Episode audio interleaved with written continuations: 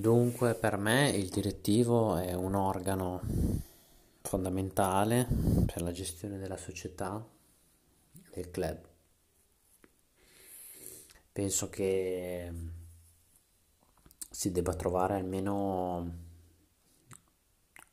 quattro volte all'anno, minimo, in estate in fase di programmazione e subito dopo l'avvio delle attività a metà anno tipo a Natale e almeno una volta eh, in conclusione delle attività.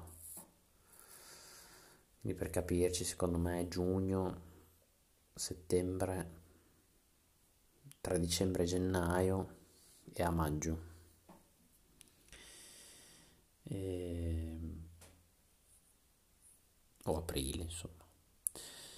Mm, penso che sia fondamentale che il direttivo debba eh, tenere eh, saldi i punti dello statuto e gli scopi dell'associazione, quindi debba avere sempre questo tipo di riferimento.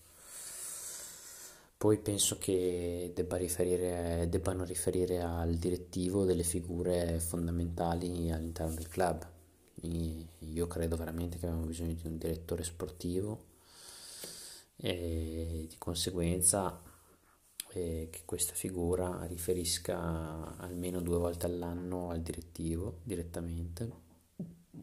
Poi penso che abbiamo bisogno di un, come ci siamo detti, di, un, eh, di uno stratega della comunicazione